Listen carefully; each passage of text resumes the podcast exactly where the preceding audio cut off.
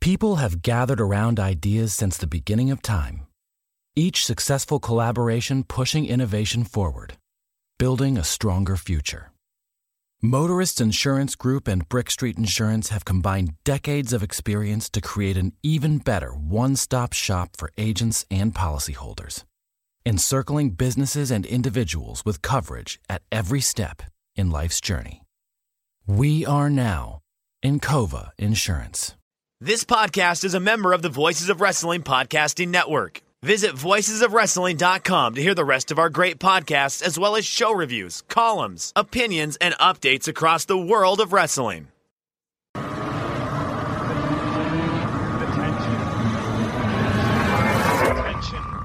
Do I have everybody's attention now?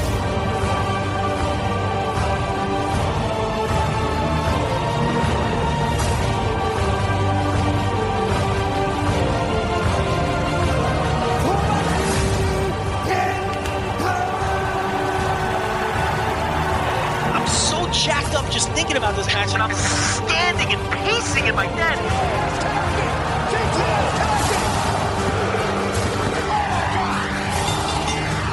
He's just Makazi now. He's not Okay, King so Makazi. so Mc- he's not a kid anymore. He's- he's a ten boy, years he's a later. man, Yeah, no. he's, he's Man man Makazi. Makazi. He got PWS superstar Brian Mock, and he was gone in two minutes.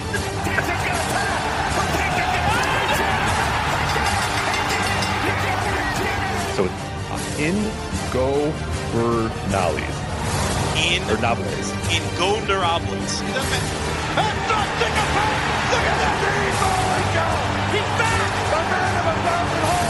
You're missing a B there, but that's okay. There's a B. This is what I'm talking about. These letters don't go together. Oh, oh, you're having a wank, are you? And it's like, no.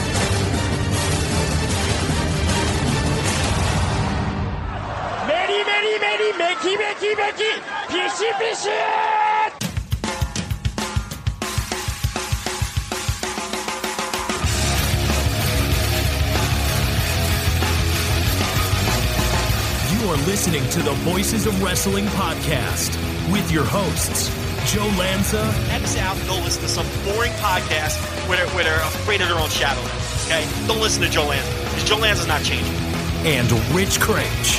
Give me a I name. like him. Who delivers this guy in a big spot? Joe, don't yell at me. I like In, in the big spot, who delivers better than this guy? Stop yelling at me. I agree.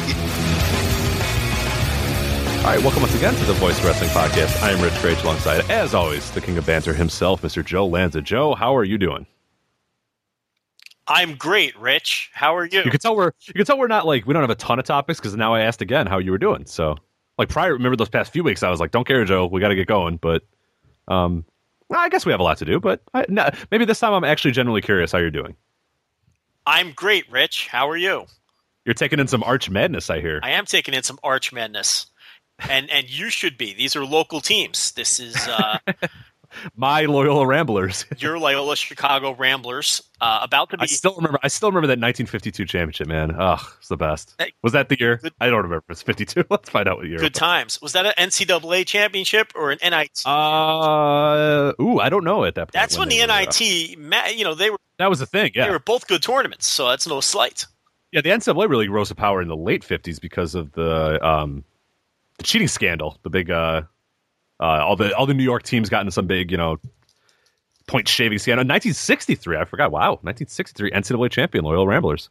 63. That's pretty Yeah, that's not bad. fairly recent for a small school them. like that to have to have to have accomplished that. But uh, about, There you go. about to get knocked off in this first round of, of the Arch Madness to to a five win Bradley team. and and and yeah, I've been watching this game intently as I wrap up New Japan Cup, and uh, I had this on as my as my background noise. You know, I love the college hoops, Rich. You do. Yeah, this is your time. And, and if I'm watching, season. if I'm watching Bradley versus Loyola Chicago, I must love the college hoops. and you don't gamble anymore, right? On on the hoops. I don't gamble very often, period, anymore. I'm just listen. I'm a big fan, Rich.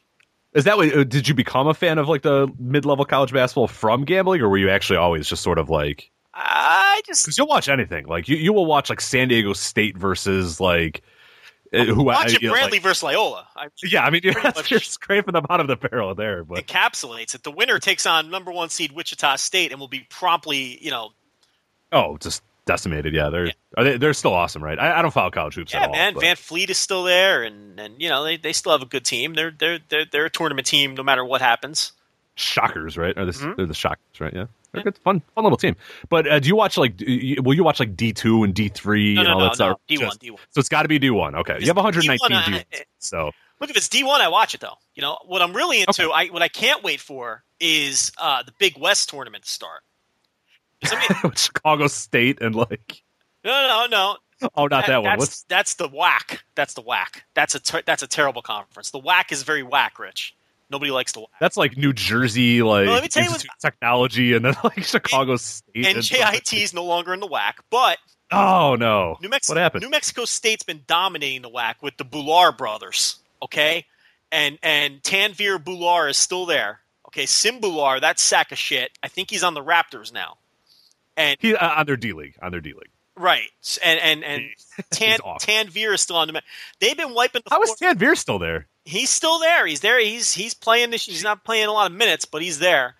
But here's the thing, and, and for people who don't know, they're like seven foot six giants, and they both weigh like four hundred pounds. These, these They're Indian, correct? They're, they're Indians. They're from Toronto. They're not from India, but they're of Indian descent, and they're from. Yeah, Indian descent. There you go. So uh, they, you know, New Mexico. politically correct of you. Thank you. That's I right. Yeah, li- listen, Rich. I, I know what I'm talking about. So anyway, they they've been dominating that conference, and I hate that coach because he he knows he's in a weak conference, and he plays a terrible out of conference schedule.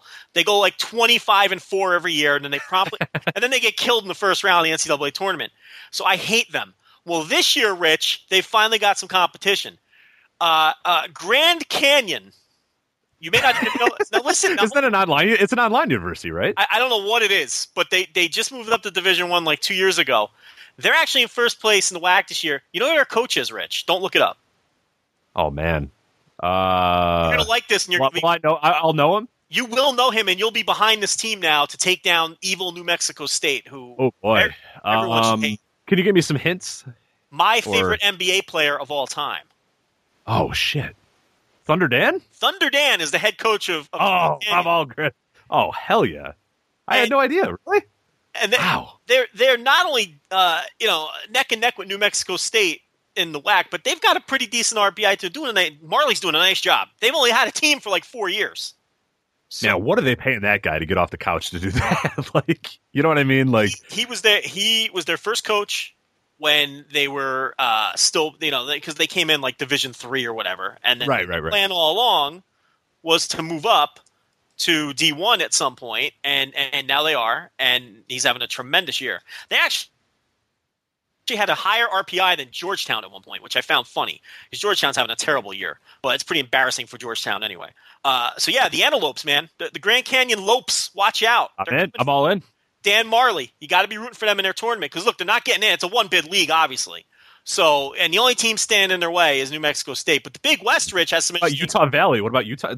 It's the worst conference, man. It's a terrible the- conference. Wasn't it like it wasn't less than like ten years ago where the WAC was like a pretty good conference, right? Yeah, but now like, I- I don't- everyone's gone. They're all, all right, exactly. Like, like who was there? Like, I'm trying to remember because I know like Boise was there, right? They were one of the Boise State was one of the big things, and then they had a bunch of other. The, um, the WAC was actually a really fun football conference years ago. When Well, because yeah, like Hawaii was in there too, right? BYU and all those Yeah, yeah. Okay, so all the high scoring games. passing. And, Yeah, you know, but but the WAC completely turned over their team. You know, a lot of those teams left for the Mountain West. Mm-hmm. And then the WAC just replaced them all with read off some of these schools. A lot of yeah. So this is the Western Athletic Conference, by the way. Uh, California State, Bakersville, Chicago State, of course. Nothing's more west than Chicago. Uh, Grand Valley or Grand Canyon University, the aforementioned. Uh, University of Min- uh, Missouri, Kansas City, again very west. Uh, New Mexico State, uh, Seattle University, uh, University of Texas Rio Grande Valley, sorry, and then Utah Valley, lovely Utah Valley. So you can And they have an endowment of forty-eight million dollars. Utah Valley, Jesus, you can see that's really low. like that's bad. Like how did you, man? All right, you can see why New Mexico State was dominating this league and being bullies and playing a week out of conference schedule. That's why I hate the coach. Can't stand him. Can't remember his last name. I think it's uh, Moonves or something like that. But he's he's he, I can't stand the guy. So I'm glad Dan Majerle's giving him a push. This Yeah, this Big West. Let me tell you what's going on in the Big West, though, Rich. I'm real excited about the Big West tournament. You got Hawaii, who right now is about 24 and three. They're having a great year. But here's the thing about Hawaii: they go on probation next year, so it's this year or nothing for Hawaii. Oh, just- what'd they do? It was a good story. The previous coach was an absolute disaster, just doing all kinds of shady, shady, shady business. So they're having a big year, but this is their only chance. Okay, but here's the thing: they're being challenged by Cal State Irvine. Now you might not, you might be saying, "So what?" You might remember last year they've got that seven foot seven African center, and they Yeah, yeah, yeah. and yeah. they almost beat Louisville in the first round of the tournament last year. So those two teams have been going. Neck Has he gotten better? Because he was all like skin and bones last Oh year. Like, no, he was just kind of all over the place. Good. Okay. He's defensive force. I think he's going to the NBA. I don't know if he's going to be any good in the NBA, but I think he's going to the NBA. Um, it would have been better off for him if it was 20 years ago, but he's going to the NBA. And, and he's coming. He's got another year eligibility too. This kid at Cal State Irvine. So you got that team with the big African. You got Long Beach State, who's always dangerous. That's going to be a fun tournament too. That one starts uh, on Monday, so can't wait for the Big West. I'm all into the college basketball, Rich. And, and, and Is, is Michael Olowokandi coaching at Pacific now? Because that will be my second favorite team uh, in the NCAA I, tournament. but I don't know who the Pacific head coach is, uh, but but uh, that hopefully it's the Candyman for for lucky. I, I highly doubt it. oh, okay. The, the Candyman, Brad Armstrong.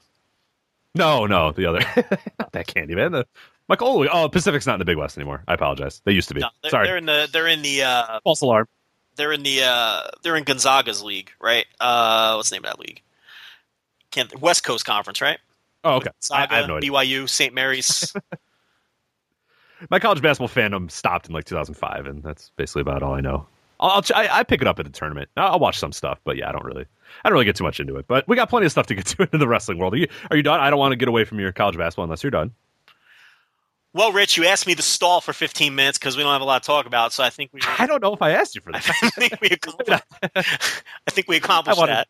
or a few minutes of playful banter, but we went on and had a, a very good conversation about Thunder Dan Majerle. So uh, I'm happy about that. But uh, the news of today, I think you and I uh, both. I mean, I watched it a little bit earlier and reviewed it for the website. Uh, you just finished this before we recorded, but uh, and you mentioned you were watching, you know, some loyal ramblers while you were finishing up. But the New Japan Cup, uh, day one, kicked off uh, today.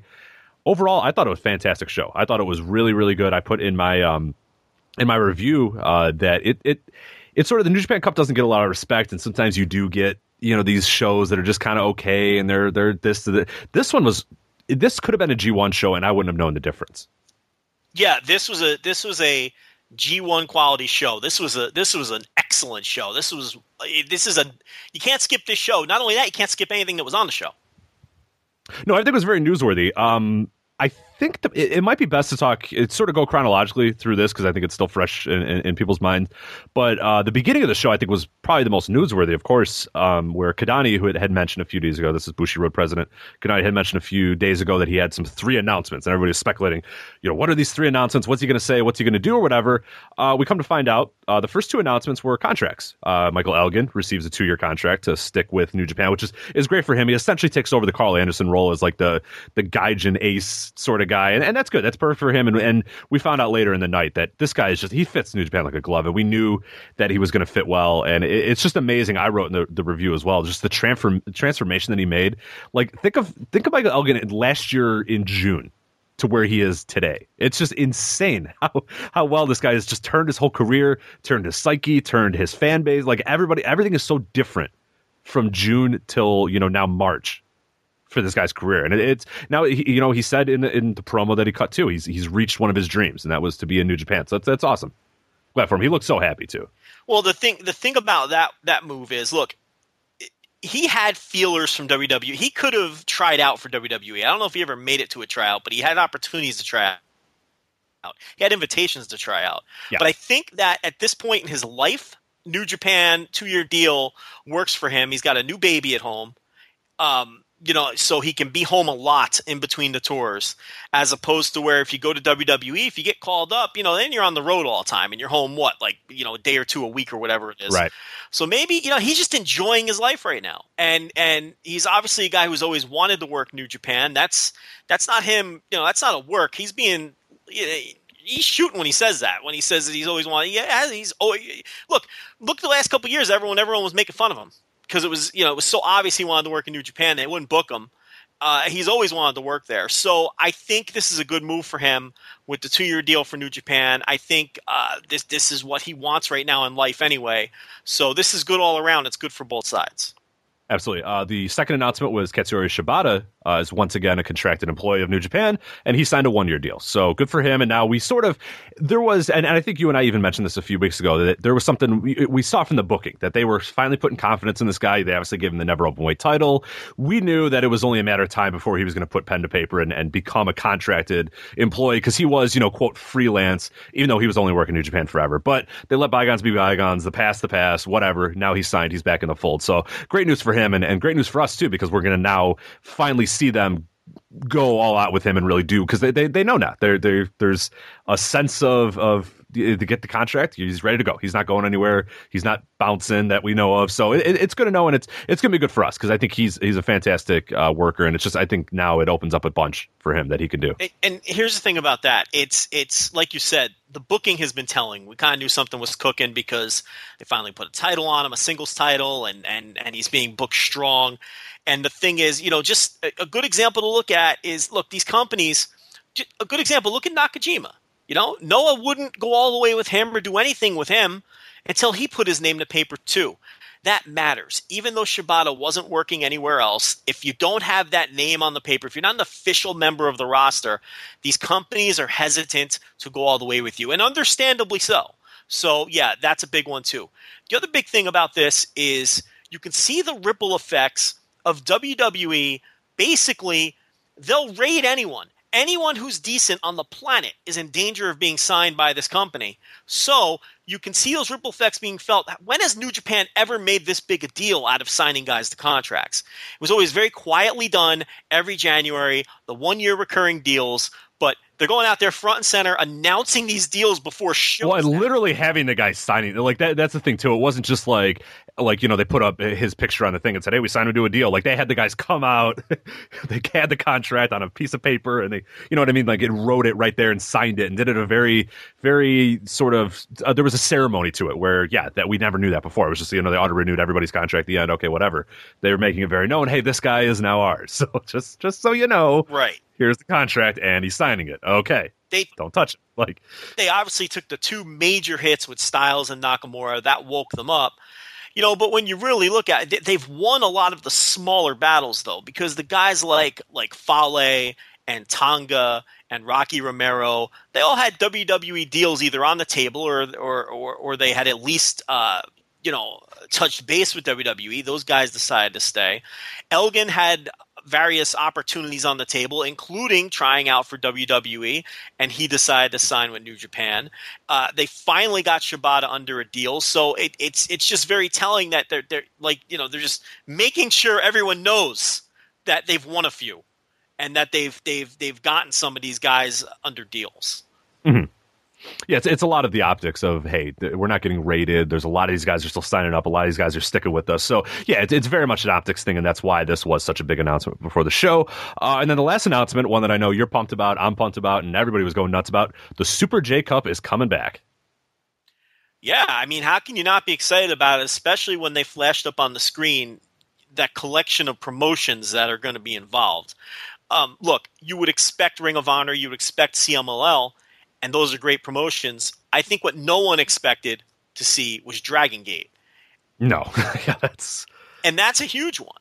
You know, Dragon Gate kind of minds their own business. They stay in their own lane. They'll bring in a freelancer every now and then. Years ago, they would work with, with Noah. They would work with uh, Ring of Honor. They even worked with New Japan a little bit, and that didn't end so so amicably. But now, you know, this this is really that was the big surprise on the board. Uh, zero one was kind of a surprise too. I got to be honest, I wasn't expecting to see zero one up on that screen. no, yeah. There's a lot of background there that uh, I didn't I didn't expect zero one either. But, But but you know, I you know Noah Ring. Rik- Ryukyu J- Dragon Pro Wrestling. What about that? Did that shock you to the core? Well, that didn't that didn't surprise me because they've they've booked some of those. No, I- they booked a couple of those guys last year, and I don't think they worked with them at all last year. But uh, I'm sorry, in 2014 they booked a couple of those guys once or twice. Last that was that weird uh, that Taiwan show, right? it was a I think it was a um, a charity show in no not in Taiwan. It was a charity show in some village somewhere and and they worked with those. Oh, guys. that's that one. Okay, okay, okay. I remember Uh, that one. There, there was a weird Taiwan show too. I forgot who they brought in for that one, but I, I know the one you're talking about now. Yeah, they ran Taiwan, but that was just those were just straight New Japan shows. Um, but yeah, so that that's the group that I'm talking about, though.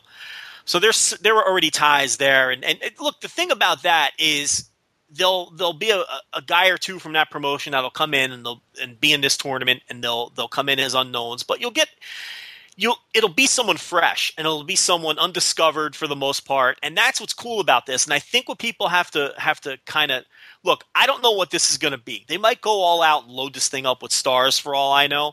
But you know super j cups in the past have always been about exposing younger talent to the Correct. to the masses uh, more so than look there were stars too you have to draw a crowd but it, it, the emphasis was always on look you had uh, Rey Mysterio Jr. and Psicosis that one year they weren't in the tournament but they had their traveling match on a Super J Cup, which sort of exposed them to Japan and exposed them to more eyes. I think that was either in 94 or 95, probably 95, or it might have been 96, at either 95 or 96. Uh, 95 It was 95.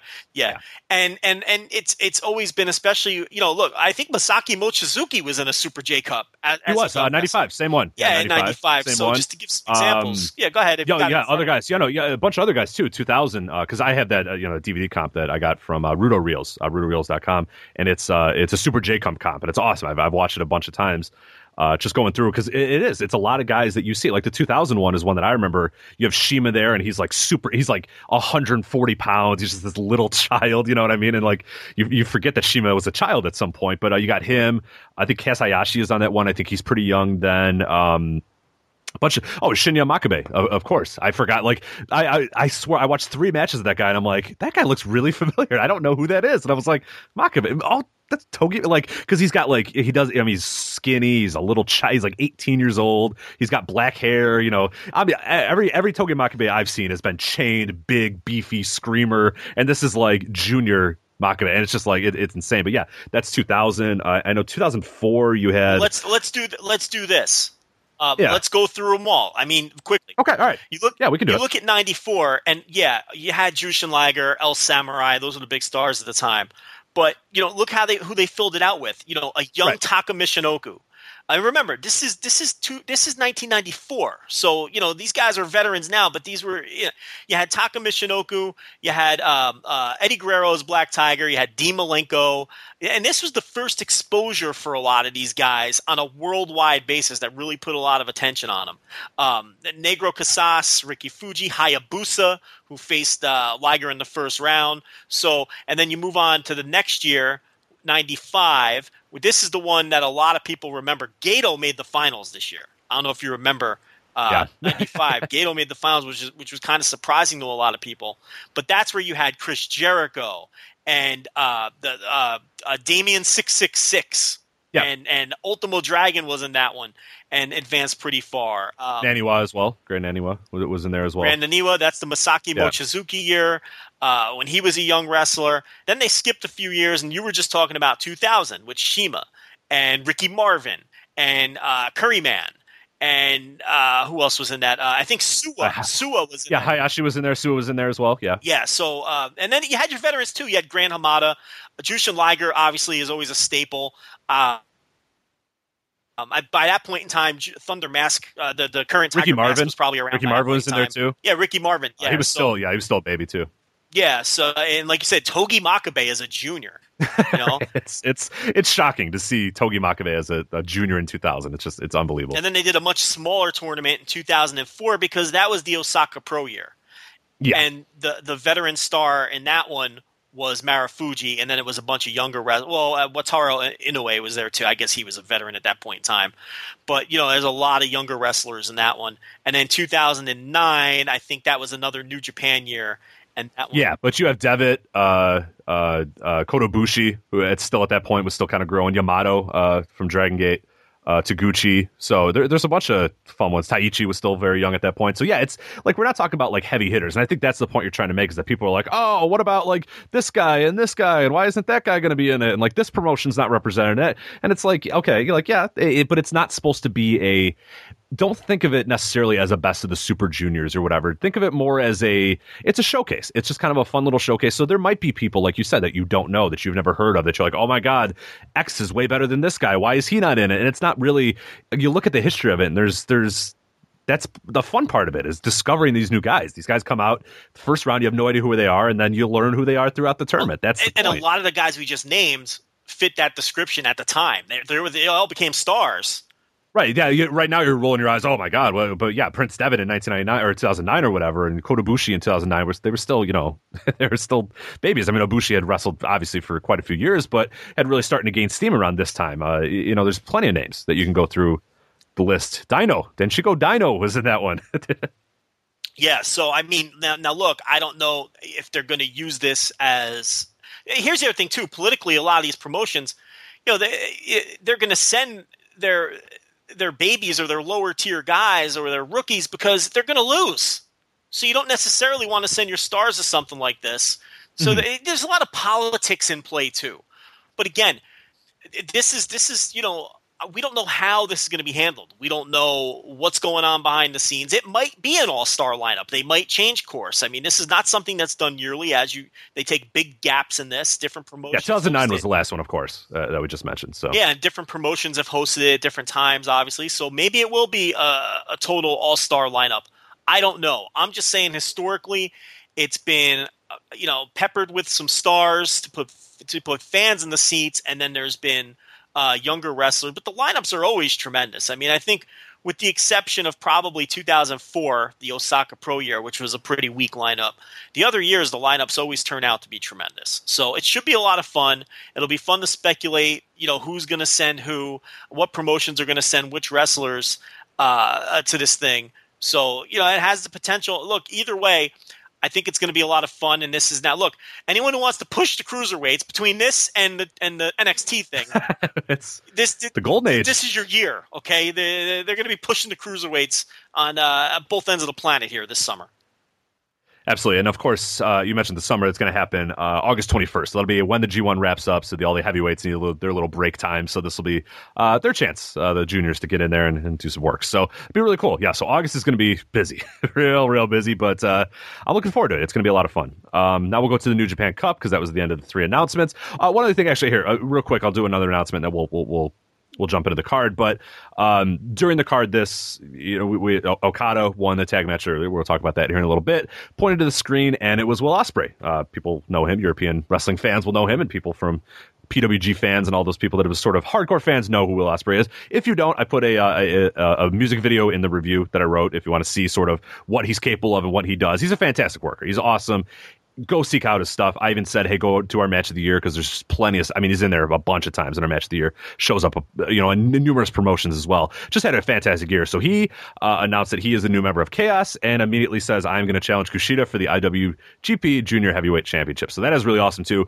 New member of the roster, Will Ospreay. That, yeah, I mean, that's that's a heavy hitter right there. That's people are going to be shocked by how good he is. I think if people haven't really um haven't really dove into him yet or haven't really seen a lot of him yet, he's he he just grabs attention one way or another. You know what I mean? Like you just you can't take your eyes off him when he's in the ring. If you haven't seen him yet, I don't know what you're doing. You're lost. I mean, you know, I, huh? I mean, it, it, it's it's it's too late in the game to say I don't know anything about Will Ospreay. Go, go do your homework and go watch some Will Ospreay. There's no excuse for that at this point. Uh, whether it's uh, you know Rev Pro or, or, or, or, PWG or whatever, go find yeah, Progress, stuff. Progress Wrestling. Yeah, I mean, th- there's free matches everywhere too. Type his name into YouTube, you'll find plenty of stuff. Trust me. Like, and you know, he's like 22 years old. I don't even think he turned 23 yet and he's going to be a very major player for the next decade and a half to two decades in the world of wrestling. There's no question. And he signed a deal with New Japan. We all knew he was going to start an invasion attack. Um, for some reason, people were speculating that he might be a, a young lion. I didn't think that that was going to be the case. And that's completely the opposite case. He's jumping right into a title match. So, and I think he's going to beat Kushida. So, I, you know, and this is what I feared for Kushida. There's just too many uh, new toys to play with in that division. I mean, and Kushida's time is going to be cut short. There's just too much going on. So, yeah, you got Bushi, you got Will Ospreay. I mean, that, that thing's getting loaded Ricochet, up right now. Uh, yeah. Matt Sydal. I mean, they got all these exciting new juniors, and you know, it's it's. I I don't think Kushida is going to survive this. Um, you know, as as the as the junior ace that people thought he would be during this period of time. I just don't think it's going to happen. Um, you, you know, he's gonna have to. He's gonna. He's gonna either lose it to Ospreay. He's not. He's not gonna beat all these people. So, and I think he's losing this match. I think they're gonna put Ospreay over big. I think they love him, and um, they're gonna make sure that he wins his first match right out of the gate. But um, but yeah, he's a he's he's tremendous. He's great. He's just uh, he's he's he's already a world class wrestler at the age of 22, and and this is going to be a big deal. And hopefully, the juniors between this and the with all these these signings they've made, and the elevation of Bushi and the Super J Cup, that the juniors could get a little more focus this year. Mm-hmm. Absolutely. Uh, move on now to the first round matchups of the New Japan Cup. The opener, Toru Yano defeating Yujiro Takahashi. Uh, this I didn't give a rating to because it was Yano, you know, uh, Yujiro attacks Yano on the outside. They fight on the outside, da da da, da whatever. Uh, the count's at 19. Uh, Yano slips through, knocks Yujiro down, rolls into the ring, and he wins. So that that's it. I, I thought it was fine. It was fun. A uh, good way to open the show. Everybody was laughing, and, and and the crowd always pops for Yano's antics. So what? I mean, you can't be upset by it. It was a lot of fun. It was a crafty. It's Toru Yano Yujiro. What the fuck did you it's want? It's a crafty count out win. Did anybody want Right. to see a, a 10 minute match no, between these two? God no. No. So there- Give us time for all the other matches, which got a bunch of time, and thankfully, because this match only went a minute, everybody else got a few more minutes to do what they needed to do, which was fantastic in many cases. So, Yeah, this was perfect booking for this match. Yep. Agreed. Uh, move on now. Uh, Michael Elgin defeating Hiroshi Tenzan. What did you think of this match? I thought it was way better than I thought it was going to be. Yeah, that's that was that Tenzan. You, we always talk about that, and and I think I, I either oh no, it was on Slack. I was talking to you on, on our internal Slack, and I said, oh man, Tenzan and Big Mike, you know, had a great match, and I think you you alluded to, you know, Tenzan every every so often, or like once or twice a year now, he'll just out of nowhere just say, oh, you know what, I'm gonna have a really good match, and then he kills it. Like last year, I think you said it was the Rob Conway match that that was fantastic. What what month was that one? I forgot which. It was earlier, and it was in the first half of the year of the con. Was it February? It wasn't February. I forgot when it was. But yeah, I, I remember the match exactly what you were talking about. It was just like, holy shit, Rob Conway and Tenzan had a really awesome match. And you had to like tell people, no, no, no, I promise. Like they, they had a good. And this is one that, um, again, you might see and go, ah, Michael Elgin, Tenzan. Uh, it's awesome. It's really, really good. Tenzan gave his body. Uh, I mean, he gave Michael Elgin a lot in this match. And you talk about Tenzan, who's a New Japan legend. We know him as, you know, he's kind of this older guy. He's kind of run down now, but that's still a guy that's that's fairly protected. They still take some decent care of him, but they let Michael Elgin do a lot with him, and Tenzan let Michael Elgin do a lot as well. I thought that was a real. It was real telling in that that this is a newly signed guy, Michael Elgin. That that this felt like okay, this is a man who's on this roster. He's ready to go and here he is just destroying. I mean, and Tenzan had a bunch of hope spots as well, and it was fun at the end as well. But I think the first half of the match was all Elgin, just it was a showcase, and the crowd's chanting for Elgin. They're doing all this stuff. I mean, that that right there shows you all you need to know about what Michael Elgin's going to do this year and next year in New Japan. I mean, they they think the world of this guy. I mean, that's this isn't a fun. This isn't some guy that's just filling out the bottom of the cards anymore. I mean, this this is a real deal guy now. I mean, yeah, Elgin can win the tournament. So Yeah. Oh, yeah. So you know he's definitely in line for a push here. They gave him the new contract. You could see that he's motivated, and and I think you nailed it on the head. I was very surprised. He took eighty percent of this match, and you know Tenzan barely got anything in. And then that that you know I was starting to think to myself, wow, is Tenzan going to win? Because he because he, you know what I mean? Because usually when you give up that much, especially when you're a veteran like that, a respected veteran, but then Elgin won the match. He hit him with the uh, Yeah. sit out power bomb, and that was that. That was Because there was at one point where Tenzan locked him in that Anaconda Vice, and like it was sort of the middle of the ring, and I'm like, all right, there we go. There, you know, that was that, it. Elgin had a fun little explains it, run, right? Yeah. Right, there we go. Okay, had a nice little run. Then Elgin got to the ropes. I went, oh, okay. And then they just started, you know, was delirating each other. Tenzan went for the moonsault. I said, okay, he's going to win with the moonsault. And then the buckle bomb. And I was like, oh, well, never mind that. Okay, like that's it. But yeah, I was I was shocked by the quality of the match and shocked by how much Elgin uh, uh, was given in this match as well. But let me tell you, the, a good shot, a good shot the though. The way that match was laid out and as definitively as he won it, that's as strong a win as he's had. I mean, Oh, absolutely. you know, people are going to laugh, but Tenzan has respect. You know that that's that was and the way he dominated him, that was a very strong win. He could win this tournament. I liked uh, after the match too. I thought it was kind of fun. Elgin was was ready to give him a handshake, and Tenzan just said, "Ah, fuck you," and left the ring. I didn't even notice that. That's not. Oh yeah, like like Elgin took his like you know he's putting his straps down and kind of like he was about to go for a handshake and, and Tana, or, uh, uh, Tenzan just rolled out of the ring and then like kind of gave him like a ah with his hand and then walked to the side like ah fuck. He you. gave him the hand wave. Did he give him the hand? Sorta. It wasn't like it wasn't like a, a extreme hand wave, but it was kind of just like ah well, eh, you know what I mean. I like a good hand. I'm too old for this shit. Yeah. I enjoy a good hand wave. I I- hopefully he gave him the hand. I'm gonna have to go, go back and look for that. yeah. I don't know if it was a full hand wave, but it was definitely a uh, a dismissal in some way. Um, cold shoulder Uh, is at least what I saw. But uh, move on to the next match: Tama Tonga versus Togi Makabe. And you uh, previewed earlier today on Twitter. Said you have a lot to talk about to, uh, about Tama Tonga, so I'll let you have it. Okay, so a lot of people were surprised he, he he won the match, and I wasn't. And that's I, I wasn't. And listen, that's big talk from someone who didn't fill out a, a bracket pool. Okay, and with hindsight and all that, but but it, It was over over sixty four percent of our pick'em participants had had Tonga winning. So well, there you go. And I mean, they were smart. So if you look at everything from July from uh, from January third onward, it's very fucking obvious that they're going to push this guy. He gives the promo on January 3rd, the day before the dome. Everyone remembers that promo where he basically just laid down the gauntlet, said he was tired of not uh, being featured and whatnot. Then he wins the trios titles, which I, I insisted a few weeks ago when it had. Look, I know it was only a four day reign. And I know that a lot of people are just viewing that as, ah, it's the never title. It's just a throwaway thing. It was just a dumb thing to keep people busy. I completely disagree. I really think when that Bullet Club team won those never open weight trios titles, that that was meant to help progress Tama Tonga. If you recall, when they won that match, all of the camera focus was on Tonga. And he and and and they they focused on him after the match. They focused on on, on him relishing winning that title. And yes, those titles aren't that big of a deal, but they are a big deal for a guy like Tama Tonga, who they haven't done anything with since 2010. Okay, they've done nothing with this guy. and that's not an exaggeration. Like go look at it. Go look at his cage match since 2010. It's it's That it's it's literally nothing. It's like, you're right they've the done money. Yeah. nothing with the guy. I mean, that that title win for it meant nothing for Fale and Yujiro, but it meant something for the progression of Tama Tonga. Go back and watch that match and see how it's produced, how the, how the post match that's produced. All the focus is on Tonga, and I don't know what the announcers were saying, but I'm sure that they were talking about Tama Tonga finally winning the title. And yes, they lost it back a couple days later because they had to get it back to the Briscoe Yano team to then get it to the elite. But that little that little uh, title switch there was not insignificant for Tama Tonga. L- l- Consider this: since 2014, he's had five singles matches before this match in the New Japan Cup against Makabe. Five singles matches in, since 2014. He had one singles match the entire year last year. One. He lost to he lost to Kazuchika Okada on a random house show on Road to Dominion. That was his only singles match the entire year last year. And actually, my other stat was wrong. He only had four singles matches coming into this match today since 2014. He had three singles matches in 2014, and he had one match in 2015. And previous to this New Japan Cup, the last time he was in New Japan Cup was 2013. He lost to Hiroki Goto in the first round. And by the way, that was his only singles match the entire year. so when I say that they've literally done nothing with this guy, I mean that they've literally have not done a thing with Tama Tonga.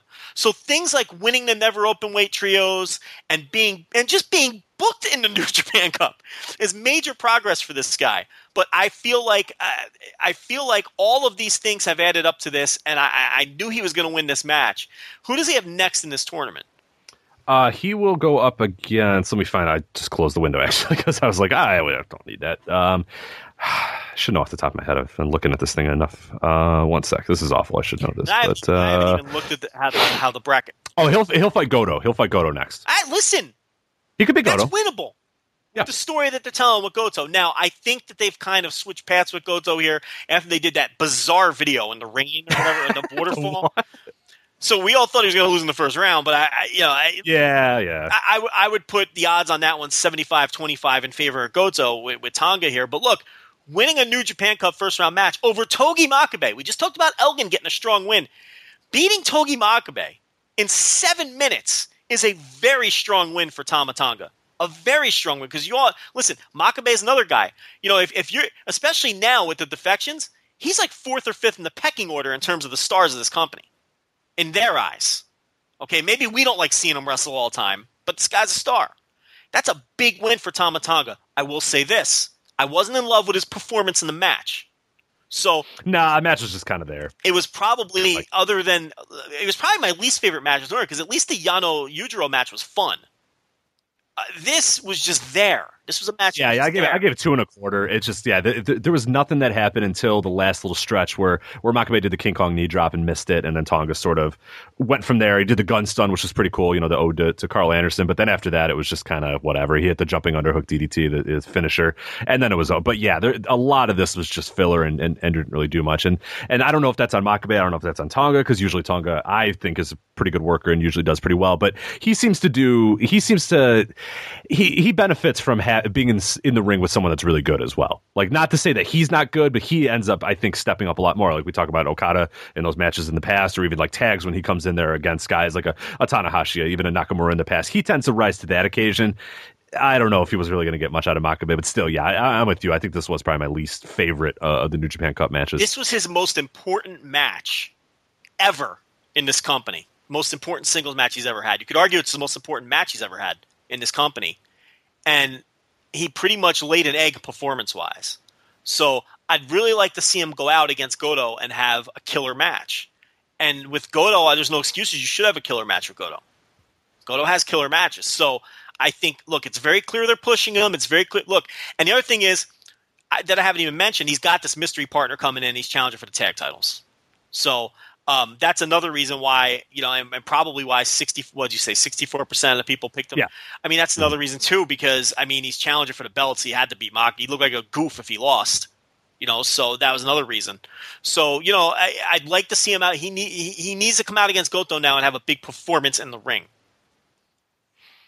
Uh, the match you were most looking forward to and one that delivered. So, I mean, it, it, there was a, I, I put, I think I put in the review that there was a zero percent chance this wasn't going to be really good, and ended up being really, really, really, really good. You know what I mean? Like it, it uh, we knew it was going to be solid. Like there was no way it wasn't going to be at least solid. But I think it, I think it even outperformed those expectations. That's uh, Satoshi Kojima defeating Tomoaki Honma. I love this match. What do you think of This it? This was better than the G1 match they had a couple years ago that kind of got buried on the show that it was on and didn't get a ton of time. This was exactly the kind of match that I thought these two guys could have, and I loved it. I thought it was a four star match. I thought Kojima. Um, listen, when Kojima is put in a position to have a big time match, he goes out there and has a big time match. Whether it's here, whether it's in Noah, if he's in the yeah, the global league or whatever. When he's when he's in in position to have a big time match, he does. And Honma always delivers.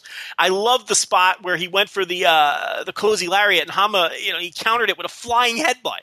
I mean, Yeah. it's, it's, it's you know pure craziness. I love the spot where they teased the count out, but they were teasing the count out doing the Frye Takayama spot with the with the uh, with the dueling forearms right to the night because that was different. That was a little different twist on that. Um, so yeah, this was an excellent match. I'm glad it delivered. Um, I'm glad Kojima finally look. Honma gets a chance to shine all the time. I'm glad Kojima finally had a chance to shine. I'll tell you something else about Honma. Now that Honma's getting pushed, and now that Honma is no longer a jobber, now that he's firmly a mid card guy, maybe even a little higher because he holds a belt now. There's actually more drama in these matches now because it's not a given that he's going to lose. Mm-hmm. Do you, do you find absolutely. that like now? That, Oh, absolutely, yeah. Oh, a lot of people said that, and like we weren't really quite sure. We were kind of on the fence about what was going to happen, but I, a lot of people said that. Yeah, what we, I, I was always worried that once he became a mid Carter, that sort of shine would be off, and it would just kind of be this is just a guy now. But people are still invested in that character. I think they've built up enough equity with him of being that loser for so long that they're invested in his wins and losses. But now you at least have the caveat, like you said, that oh, he might win this. That's kind of cool. Whereas before it was just sort of the you know let's root behind him.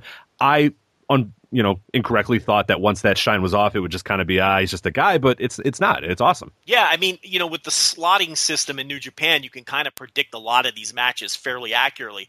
But the thing with Honma is he could really lose. You know, he can't beat any. There's certain guys he's not going to beat, but uh, with the exception of those upper echelon guys, he could be, he could beat or lose to anyone. So his Yeah, he's got a title now, man. I mean, it's it's kind of surreal to see that guy just walk out with a title. I forget all the time, like, oh shit, yeah, right. Like that guy's a champion now. Like that's that's incredible. But uh, yeah, I, I love this match. I even put, uh, you know, I. I the people will probably get mad about it. Oh no, no, no! Come on, that wasn't as good. But I, I, I had the feeling watching this that it felt like, and it's not. I'm not saying it's like these matches or it's exactly the same or directly comparable, but it felt like a peak '90s All Japan match. You know what I mean? These guys just throwing bombs, throwing counters, hard lariats, you know, hard headbutts, the crowd going nuts the entire time. I got that feel the entire time with this match. It was just like that 11 minute. It could have been like you know, like a Hansen versus whoever. You know what I mean? It, it just had that feel to me because it was just so intense from the beginning to the end, and it didn't feel like you know sometimes uh, matches where they're always just doing stuff constantly can can feel sort of rushed, and nothing felt rushed here. It just felt like both guys just wanted to get this win so bad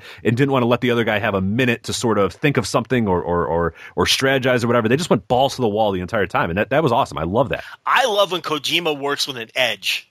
You know, he worked with an edge against Nagata in that G1 match that I will not shut up about, and he and he, and he kind of worked with an edge here. He had Kojima, he had Honma in a uh, in a reverse chin lock at one point, or a, and and and he just the way and and Honma was screaming. You know, Honma Honma tremendous. You know how he sells. He was just screaming in this reverse chin lock, and the way Kojima just taught when he got bored with the hold, the way he just tossed Honma away with absolute disgust. You know, it's little touches like that. That was nothing more than a 45 second rest hold for those guys to catch their breath. But both mm. of those guys did little things that made it compelling. Absolutely. Instead of just grabbing the hold. Honma sold it like he was being suffocated. And and Kojima just just with disgust just tossed them away like this guy's beneath me. Like he was disgusted with him. And that is the mark of two true pros. That could have been a throwaway 45 seconds of that match and it ended up being just uh, just just as compelling as the rest of the match. Yeah, my, my favorite spot was uh, uh, Kojima went for a, a, a lariat with the right hand, Honma blocked it, and he just turned. Kojima just turned around with his left and just fucking took his head off. Just like, okay, fine, here. Like, and then like, and Honma just sells it so well as well, and the crowd just gasped, and and that was kind of one of the big turning points of the entire thing. But yeah, this is fantastic. I I, I really really love this one. Uh, move on to a tag match, kind of a no out of canon uh, for the New Japan Cup, but that's all right because it was a lot of fun as well. It was uh, Kazuchika Okada and Sakuraba defeating Shibata and Kushida. Yeah, this was a fun match. It was it was mostly a setup to introduce Ospreay on the um, on the monitor after the match, after Okada dispatched of Kushida with the Rainmaker and uh, and pinned him in the center there. Then he introduced Ospreay. See, I wasn't see here. Here's the one thing I'm unsure of though. I don't know how he's going to fit in as a member of Chaos. Yeah, that seems like an odd fit, but and I think when they were when the way they did it, the camera started at his feet and then scanned up. You think people thought that was Zack Sabre Jr. for a minute? Um, not in. Uh... because they kind of gasped at first, and then they kind of got know. real quiet because when they showed his face, there was no reaction. Then when he said his name, some people gasped again. You know what I mean? So I, yeah, I feel like they didn't know who he was, which most of them. I don't think they knew who he was. I don't know if they thought he was Zack Sabre or they thought who. He, I think they just were like, I don't know who this guy is, and then he took his head off and then or his, uh, his, his hood off, and I think they just said, I, I, still don't know who he is, and I said, I'm Will Ospreay. Oh, okay, now I know who you are, but yeah, I, I just don't. I don't know if they thought he was anybody. I just don't think they knew who he was in general, but. Okay, and then any thoughts about the tag match? I thought I thought it was fine. I like the Shibata Okada sort of uh, their little battle that they had, little mini battle. Uh, Sakuraba Kushida, I, I, kind of enjoyed that as well. And then there was some fun little you know Shibata Sakuraba stuff, but it was a harmless little fun match. There was there's really nothing to take from it or glean from it. It was just kind of there. It it, it was a vehicle, like you said, to to eventually point to the screen and say Will Ospreay's coming. That's it. You know, I thought I, I might have liked it a little better than you. I thought it was a pretty damn good match, but it, like you said, it wasn't anything the, the purpose of it was to introduce Ospreay, but I mm-hmm. thought they all worked hard. Um, oh, absolutely, yeah. But you know, Shibata looked real good here, and Okada always works hard in these situations. So one thing th- that's kind of weird is, is do you kind of I don't know this might be a weird thing, but Kushida kind of went 50-50 with Sakuraba with the grappling, and a lot of guys always do, and I, I, I have a hard time with that. Now, you as not being an MMA guy, yeah, so I I don't care. So yeah, it doesn't me, bother it doesn't you. Bother. That's your guy though. So no, no, it doesn't bother me at all. But yeah, I, I get how you know big fans of 2000s, you know, MMA and Pride, all that sort of stuff. Kind of look at it. It's sort of. I get that why people would be upset by it. For me, yeah, it does nothing for me. I don't care. Sakuraba means nothing to me whatsoever. But I, I get it. I do. See, that's interesting perspective because you didn't watch all those Sakuraba fight. You know nothing of his MMA career, and it's like I, I watch him grapple with these pro wrestlers, and it's I have a hard time buying into it. I'm not going to say it ruins the matches or anything for me. Look, I'm not in love with his matches to begin with. I've, I've he's grown on me more. Look, when he first got to the company, I couldn't stand watching his matches, and especially you know when they had the feud with the Gracies, had I didn't want nothing to do with it. I know you couldn't stand that stuff either. now I don't really mind his matches all that much. The thing is, I just I can't buy in when when he's grappling with Kushida. I, I just I can't buy it. Yeah, well, see, Kushida is he was a protege of him though, right? He is. And, Kushida and, trained under him and, and, did some stuff. Kushida so. supposedly can grapple a little, but this, but okay, one guy is a guy with a rep of someone who can Right. grapple a little. The other guy is one of the greatest grapplers of all time. Okay, so I still can't really buy into it. It's like I think it works better when you have like what Bobby Fish did at New Beginning, where you know he thought he was hot shit, and then Sakuraba just wiped the mat with him. Right, Mhm. that that was a lot of fun. And then Kyle O'Reilly tags in and kind of goes more 50-50 with him. Now that kind of served a purpose. What that was telling fans was, okay, O'Reilly is the real deal. You know what I mean? Like, and we want to take this guy seriously.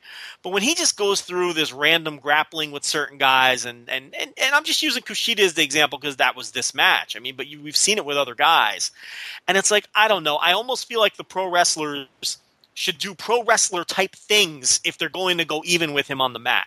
You know what I mean? But they, they just grapple with him, and I don't. I have a hard time buying into it. Maybe it's just me. Who knows? Yeah, no, I can see it. No, there was a few other people I saw on Twitter that, that mentioned it as well. So you're not alone. But to me, it, for the people that are just the pure wrestling fans, I'm sure nobody really cares, unless you're really passionate about that era of, of MMA, which I know you are, and a few of the other people that were following. Of course, many people are. But I could get that. But yeah, I, I see for the most part people not caring. I mean, but, look at it this way: his entire gimmick in those days was as, was he was the pro wrestler killer. right, right. You, you know, so it, it's like it's But he's old. He's old and shitty now, so that's why. he's a Gracie killer too. right. He, he's lost his he's lost his uh, his his hustle. I don't, I don't know. His, Uh, his move on. thing was he was a you know a pro a pro wrestler, you know who who excelled at the at the grappling and was representing pro wrestling, and was beating up the Gracies. You know, and and then I, I don't know. I it just it bothers me a little bit. He just doesn't care anymore. That's all you got to know. He's no good. He's washed up. He doesn't care anymore. It's like if, Possibly if drunk, okay, yeah. like if if Josh Barnett came to New Japan and he was like going 50-50 Uh huh. Yeah. on the mat with with Okada, it, it wouldn't bother you. I mean, it would drive me nuts. I don't care about MMA, so nobody, no, none of them bother me. It, I, I don't, yeah, I don't, I don't know. I, I have no feelings about, I have zero feelings about Josh Barnett whatsoever. So sorry.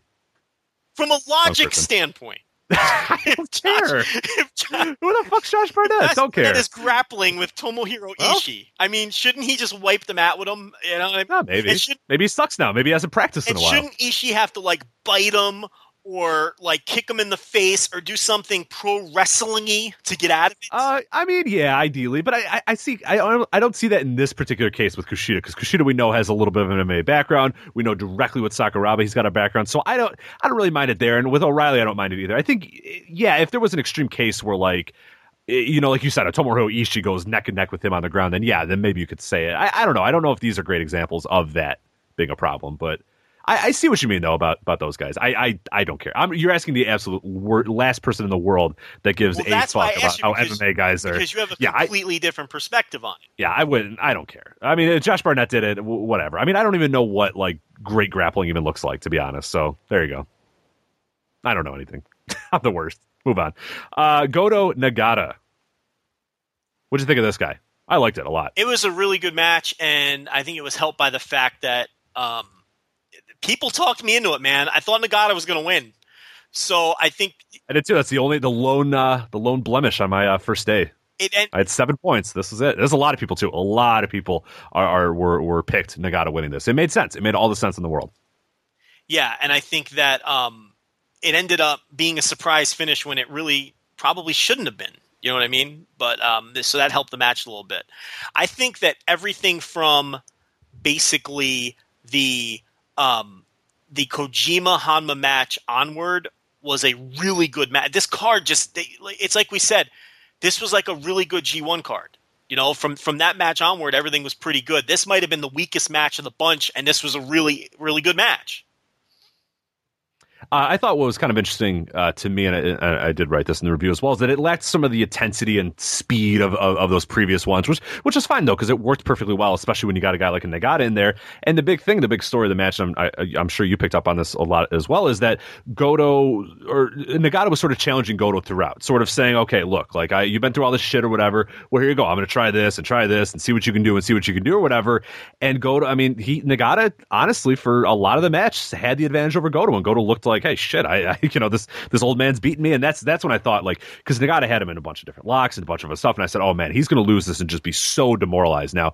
But uh, the one part that came, I thought it was really interesting, is that Goto sort of uh, there was a point where where Goto's challenging Nagata to, to kick him. I think he's he's on the ground. He says, "Come on, kick me, kick me," or whatever. Nagata goes for the kick, and Goto stands up, grabs him, and then does you know a, a series of moves, does a backbreaker, and then you know gets the you know the the, the pinfall uh, shortly after that. So I thought that was kind of a cool aspect. And and I said I don't I don't know if that means that we're supposed to think, and, and, and this is fun though. There's kind of two different angles that you can kind of go with this. Either that Goto sort of has this new edge to him where he's willing to sort of cheat and, and kind of be a, a, a dick, or if, you know, it's just him taking the opening where Nagata, you know, he challenged Nagata. Nagata stupidly went for a kick after a guy challenged him, and then he just showed him up and said, hey, no, that's, that's dumb. Don't do that either way, I kind of like the story. Whether he's got you know sort of an asshole tinge to him a little bit, where he, he took that that moment to sort of cheat in a, in a sense, not cheat in the cheating I don't, I don't know just sort of to, to take a loophole there and, and sort of take that advantage. Or if it's just him saying hey look this is something that you kind of let me have and then i took it and i won. So that's it. But i thought that was kind of an interesting sort of interplay there at the at the finish. Yeah, the story was looking like it was going to be slumping Goto again. You know, Yeah, right. were- I think that's what I mean, you're trying to Nagata was at. kicking his ass. No, Nagata was kicking his ass for the first, you know, ten minutes of the match, and then, like I said, there was that one point where where Goto challenged Nagata to kick him, went for the kick, and then he he reversed it, and, and that was it. And that was the closing stretch of the match. Look, I don't think. I think this is it for Nagata. I think that, uh, you know, I, you, I don't think you're going to see another push for him. And I think that being sort of the the the the Triple H of Lionsgate is a good spot for him right now. Um, obviously, he likes working with the younger wrestlers. He likes being in the dojo with some of these guys, taking some of them under his wing. And I think him as sort of the the the top dude that they have to prove themselves against on these Lionsgate shows that we'll talk about a little later is is really a good spot for him right now. Um, even more so than maybe getting pushed uh, in in in New Japan proper. So I, I really I, I know there's Nagata fan, but I, I kind of like where he's at right now. I, I kind of prefer him in this role as a guy who can go out there and give you a decent match on a New Japan show, but really be the guy that the young guys gun for uh, on the Lionsgate shows. Uh, move on now to uh, Naito defeating Yoshihashi. Uh, this, I think, I will say it, is the best Yoshihashi match I've ever seen. It's up there. Agree or disagree? Well, the the the uh, the Yoshihashi match against Elgin was really good. okay. Um, but look, I'm not going to argue with you. This was a really good Yoshi fucking Yoshihashi match. I mean, um, you you might be right. And I'm saying that, by the way. And you know me. You can't stand the guy. No.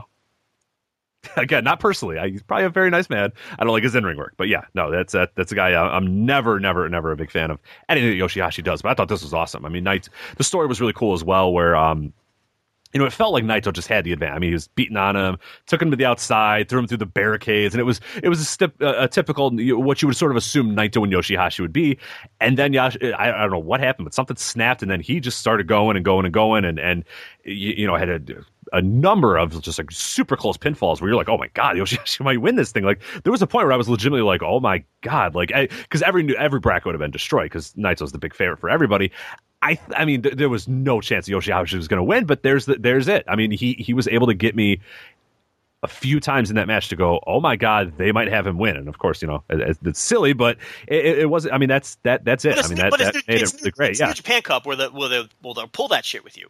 Exactly, yeah, and that was like me going like, "Oh my god, like they're really going to do that." And you know, he's got him in the Dragon Sleeper in the middle of the ring. He's you know hitting his finishers and stuff, and it's like, "Oh my god, like they're really going to have Naito lose in the first round." And then Naito pulls it out, and like they, you know, Naito even has that face too, like, "Oh my god, that was really close." Like, why did I let Yoshihashi get you know that much on me? Which is is, is great. I love that story, and it immediately makes a lot of people care about Yoshihashi, myself included. Where people were going, "Oh my god, this guy's pretty good." Like he can, you give him an opportunity, and you give him this sort of a little bit of a carrot, and and he could take it. So I loved it. I thought it was a fantastic match. This was better than the Yoshihashi Honma match, which was slightly disappointing if you remember that one.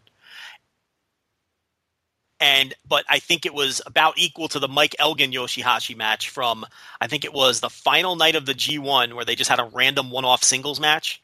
And Yeah, Elgin just right. tore the fucking house down with the guy. I think I gave it four stars. This was in the four star range too, three and a half, three and a quarter, somewhere in there. What'd you have it at? You rated. You, I, I went three and a quarter. I went three and a quarter, but I'm a, I'm a bad rater too. You know. what I mean? so so I'm low. well, I think you, I think you went high on that damn Tama Tonga match at two and a quarter, but uh, so, so you overrated that one. I, I was like, I, I don't know, but uh, but yeah, so yeah, you can make a, a really good argument. This was the best singles match Yoshihashi's ever had, and I'll tell you, this might have been, with the exception of a couple of the G1 matches where he really tore the house down, the best Naito match since the G1.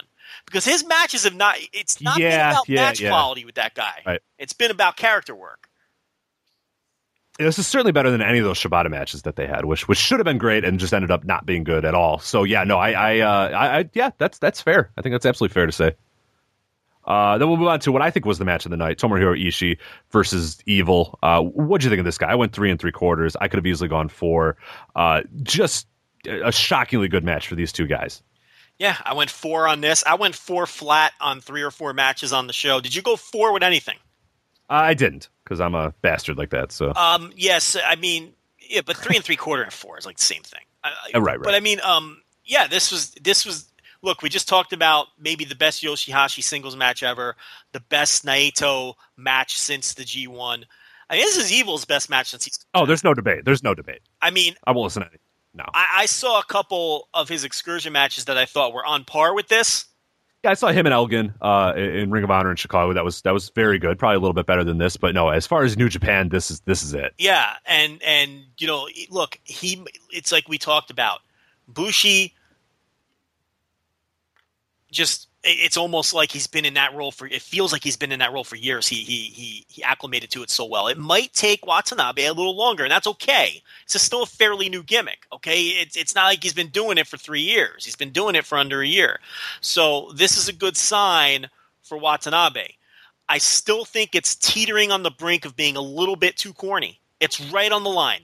I think he really needs to get rid of the cheap ass Halloween store fucking what do you call that weapon? Is it a what's the what's the what do you call that gimmick he carries around? I don't know the name of. Um, I don't know my weapons. Yeah, I don't know my weapons. I, I don't. well. I don't know my medieval weapons. I don't. Yeah. I- but whatever that thing he's carrying around, the sickle. Is it a sickle? As a Sith or a sickle? Because there's a Sith too. I, I don't know what it is. Maybe a sickle. Let's call it a sickle. Some dork will Looks sickle. correct us, but I, I'm going to go with sickle. wow, We're probably wrong. you're not a dork, whoever you are. That, but still, seriously, we don't care. Don't don't tweet Listen, us. We don't. nobody buries the list, buries their own listeners quite like we do. but I'm going to go with sickle, and I'm probably wrong. Okay, but but he needs to get rid of that thing. Scythe? Is it Scythe? It might is be a it? scythe. I don't fucking know. Yeah, it's one of those. Uh, but he look, I don't mind the rest of it. I think the the purple cloak is cool. I don't even mind the laser beams. Okay, but that that that that weapon thing, it looks like a cheap piece of plastic. You can tell. listening to us describe this like imagine if you don't know what this guy looks like or don't know any like listen to us describing this like everything else that we described and now we're talking about lasers and skites and and and makeup and and colors Purple and smoke and and- like like like you gotta just be like what the hell are these guys And I really about? don't mind like the colored hair, the mascara, the purple cloak, the the fucking skull gimmick that he wears around his neck now, the lasers. Shockingly, none of that bothers me. It's the stupid plastic weapon that you can tell weighs less than a pound just by the way he carries it around. If it was really made of metal or something, I can live with it more. Kind of like uh, uh, Taniguchi's Bident. Remember Taniguchi's Bident? okay, and I know that's the name of that fucking thing. That that thing's called. a we looked it up we Yeah. we did an entire podcast where we looked that up yes not an entire podcast That's a but it was a big part Bident, okay? Yeah. And I don't Mhm. mind Yoshihashi's fucking staff, whatever that thing is. that thing's stupid I don't mind that because at least it- but the, the thing that he that Evil carries around, it looks like something that you have in your it's a Halloween thing It- yeah he bought it at a Halloween store. Absolutely. It looks like it's something that you have in your garage or your closet because you were the Grim Reaper for Halloween in 2003 and you just never got around to throwing the thing out. Like it's it it's it to me, you know, so it's right on the brink this gimmick. And he hasn't crossed the line yet, but he's very fucking close to going full Bray Wyatt. And and that's the danger here. But yes, this was an excellent match. Is it is can you have a bad match with Ishii? I mean, really, no I think we're at that point now where he's just so so good unless I mean it's like your fifth straight match with Makabe, you can't have a bad match with the guy. right. Yeah, other than that, we sort of got weirded out by that, or I, I at least I got weirded out by that. Going, oh man, maybe Ishii isn't. The, know, uh, maybe it's maybe it's finally we had that peak with Ishii, you know, a few years ago. I mean, Naito had those fantastic series of matches. Maybe that was sort of the peak here, but man, he's had just a really really good year. I mean, him and Shibata have had some great matches, and this one, like like, and and Evil did a great job here in this as well. But this was Ishii really kind of you could tell sort of taking control of this match and it, working it in his style as well, which which you could tell because Evil you know hasn't worked that way. He hasn't really worked the same sort of never open weight. What what we know is a never open weight style. You know, the hard lariats, a lot of grunting, you know, headbutts, real hard hitting, you know, hard style, and we haven't really seen that out of him yet. And and he fits in perfect. So I think he maybe has found his niche here a little bit. So it'll be interesting to see uh, what the future holds for Evil if he's in that never open weight picture. But I think they found their niche with him. I think him against you know Ishis and Shibatas and and those sort of level of guys, I think is is, is what's going to work for him. And it'd be a fresh face for those guys too. Yeah. Mm-hmm. Uh, and then we'll go to the main event here, which is Bad Luck Fale defeating Hiroshi Tanahashi. Uh, an upset of sorts. Uh, not not a ton of people.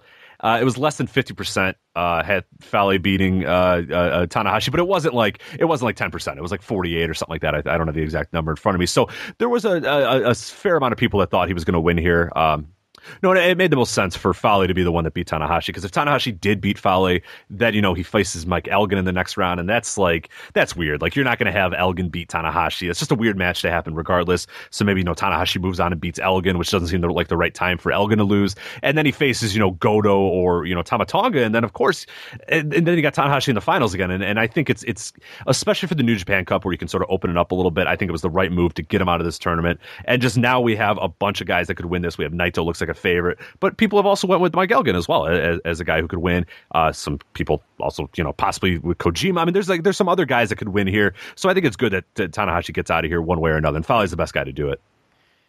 Yeah, I think that um, the the the thing about it, a lot of people were saying, you know, Tanahashi wasn't going to lose two matches in a row and lose to Omega. Well, now he's lost three. And you know what? It doesn't fucking matter. No, he's fine. He's Hiroshi Tanahashi. It doesn't fucking matter. He can he can turn around now and win a big match and get right back in the mix against anybody. But it, it, it's good to get him out of there now. And as we look at the brackets, so we've got Fale against Elgin, right?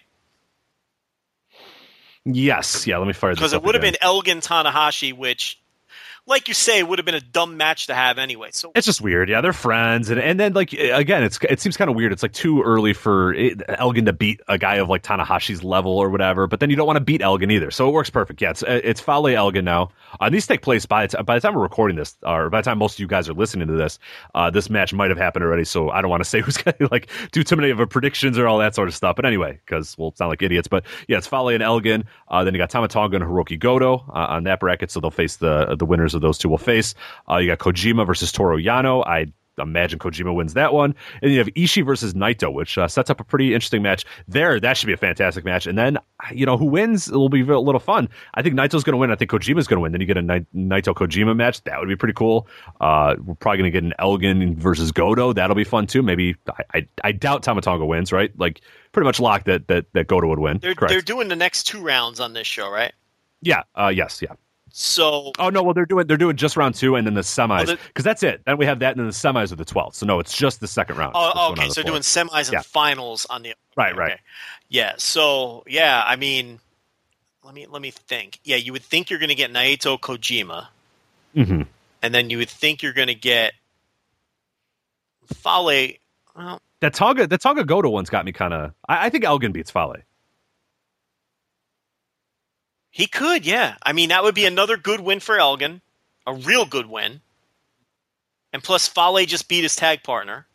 Right. That and, and, like I said, Fale's Teflon. Like if he loses, it's like all right, whatever. And then in, in, six months, if he goes and beats Okada, no one, you know, it's like all right, whatever. You know? As a booking tool, Fale is a great guy to, to yeah because he's got the credibility to beat anyone without hurting that person because it does it's not really viewed as a huge upset because he has wins over Tanahashi, Okada, and Nakamura. And they've established that bad luck fall as death. So when you lose, so to if he could beat those guys, he could beat anyone else and not hurt them either.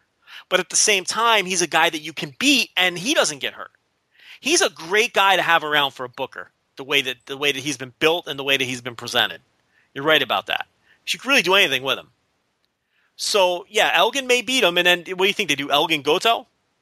Uh, yeah, I, I think Elgin Goto, but yeah, the, the Tonga Goto one I have a tough time with because I don't know. I mean, go, obviously Tonga's being built up as well, but it'd be a great win for him. But I feel like it's it'd be weird to have Goto if you're gonna have Goto lose, have him lose in that first round, and really have yeah, him get pissed. I that, it doesn't make sense now. Now he's going to the semis for sure, I, maybe even the. And I think that one win for Tonga says enough and is enough for him as a stepping stone. He doesn't need to win sure. two.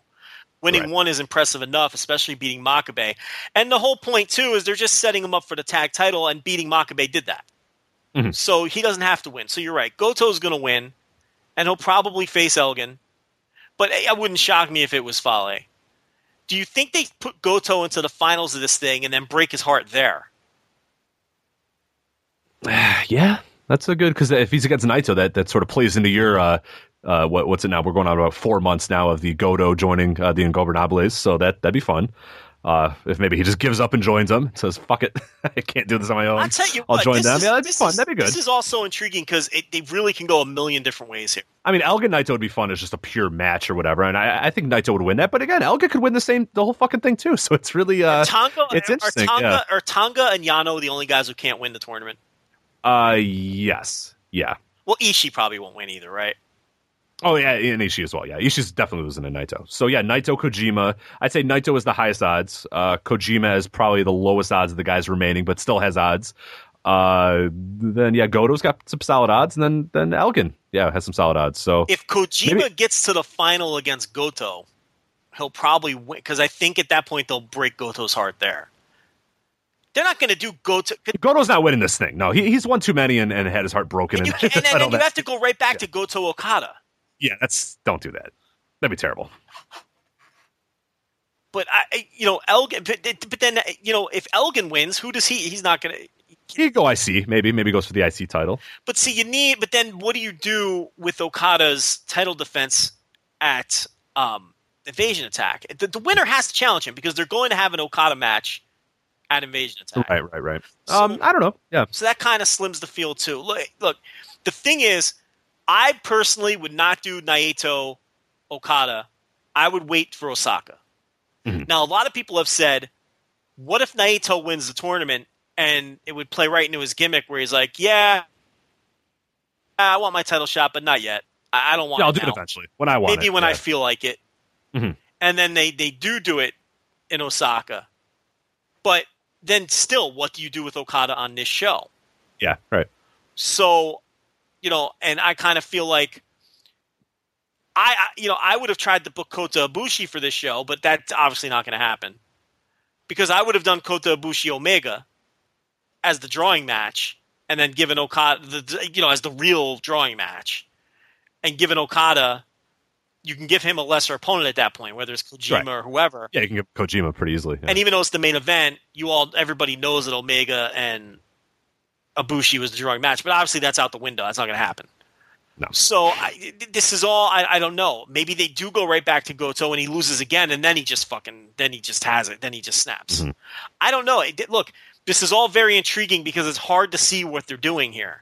Now they'll probably just shit on all of us and just Naito wins and faces him in invasion attack, um, which I wouldn't do. I would save it for Osaka. I agree. I agree.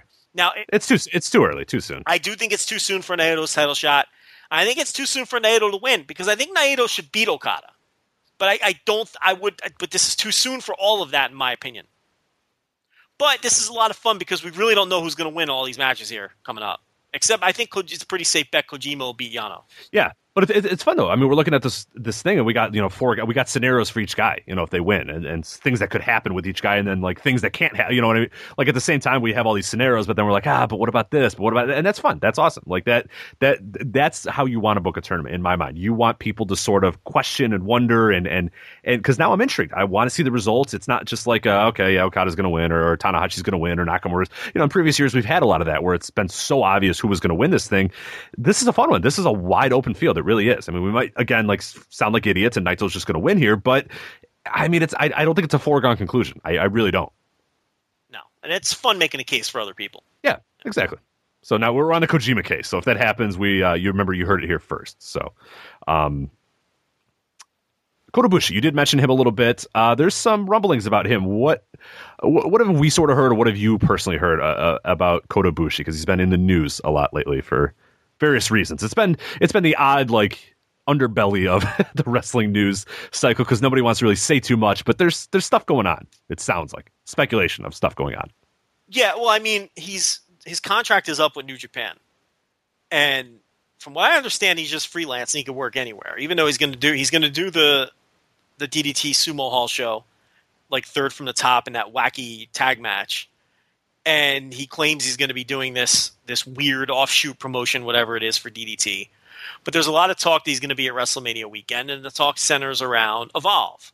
Now, people asked us to talk about it, so we did a little bit of digging. Um, Evolve is not confirming it. We do know that there are places where he definitely won't be working because we asked people and they no, he's not working for us that weekend. So all signs pointing to Evolve. I think that's safe to say. Uh, people are hinting around at it, but I don't think as of this recording anything is set in stone yet. And that I don't think that's people dancing around it or us dancing around it because if Evolve had cut the deal, they would announce the matches. They're trying to sell tickets. So if it was official, I think we'd know because Evolve would say so. Um, but I mean, it, it's it's all signs are pointing to Ibushi working for Evolve WrestleMania weekend. We had a couple matches thrown at us, but who the hell knows? And the other thing is, it was strongly hinted to us that he would then be in NXT by June.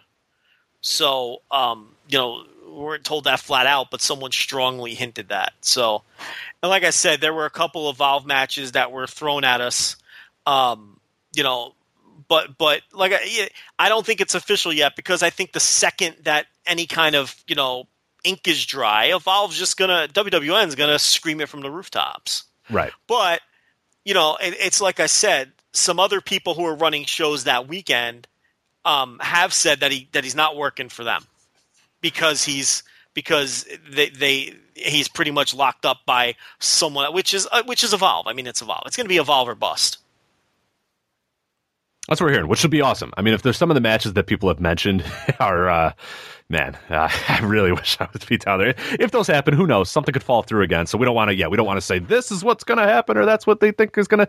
So, but yeah, it, it, it, seems like we're pretty close there, which is uh, really fun, really interesting, and just uh, just adds to the the craziness that this year's been, uh, this 2016, and just what what it's been doing. So, uh, yeah, but again, that's all we know for right now. And again, we don't really I don't want to say we quote know anything, but it's been strongly, strongly, as you said, hinted about those things. And if, I mean, that'd be a great spot for him, at least for the meantime. And and NXT, I, I don't know. I mean, that we, we talked, we've been talking on Twitter a lot about it. You know, if they do, if Kota Ibushi does come in and he goes to NXT, you can't have Itami there anymore, can you? Like, what, what's the need of? Him? I think you could have Itami. I mean, the, the thing is, Itami just starts getting lost in the shuffle because he never stood out before he got hurt. He was just right. starting to come around. Yeah, what, what's the best Hideo Itami match ever? Yeah, I mean Tyler Breeze, right? That one match against Tyler or Breeze the, or the like, uh, good, yeah, like the Balor match at WrestleMania weekend that not a lot of people saw. Um, you know, so it's like, yeah, he, he, the, the point is, he he wasn't. He was just starting to come around when he got hurt, so he hasn't stood out. So he's just going to fall by you know behind all. Now look, bringing all these people in could motivate him and then when he hmm. comes back he can be you know a house of fire and just and and maybe this time away has has lit a fire under him and maybe he's had time to think about to stop trying to be what he thinks he's supposed to be in that company and just be you know, the guy that they signed which was always his problem. Um, you know honestly i you know if, if if he does leave and go back to noah that would be great for noah i think. That would obviously be actually awesome for noah. They could really use that actually um, but because that's exactly what they're lacking, and there's a bunch of matches there that that now that I would love to see him have, but um, I, I don't even know how long he's been there. What almost two years now, right? We're trying to figure it out. Yeah, the other day I was trying to figure it out. Yeah, it's been it's been since 2014. I think it was early. To, I, am trying to ex- remember the exact. I think either the summer of 2014 because it was that July 4th show or something. It was somewhere around that time uh, when they had Hogan go over there or whatever. But it's been I think it's been since 2014 if I remember That's correctly. Right. And it, Hulk Hogan symbolic. Remember that Hulk, Hulk, Hogan's raising his hand like that. Yeah, there you go. So Hulk Hogan was the face of the company at that time when they said, "Hey." Here's this guy. Yeah, it was those like, sumo hall shows that WWE yeah, right, right. Ran. So whenever those were, that's when they they they they signed them. So yeah, but yeah, it's it's you know with Nakamura and Ibushi. I mean, there's no re look. There's no rule that you can only have one Japanese yeah, it's not zero guy. Sum. It's not zero sum, but you know but that's how they do things, though. Right. They getting. they only have one Mexican at the time, and I don't think they're gonna. I just I just have a hard time believing they're gonna carry three Japanese guys on the roster at the same time. Like.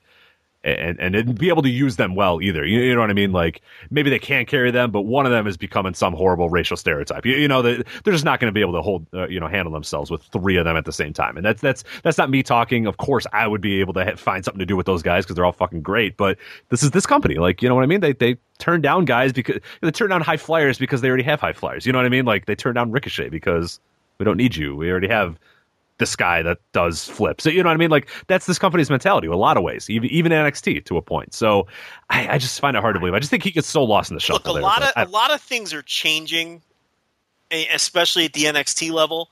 But when it comes to some of these things, when it comes to race, I'll believe it when I see it. Uh, I'll believe that they can that they'll they'll have three Japanese men on the roster at once, plus Asuka when I see it.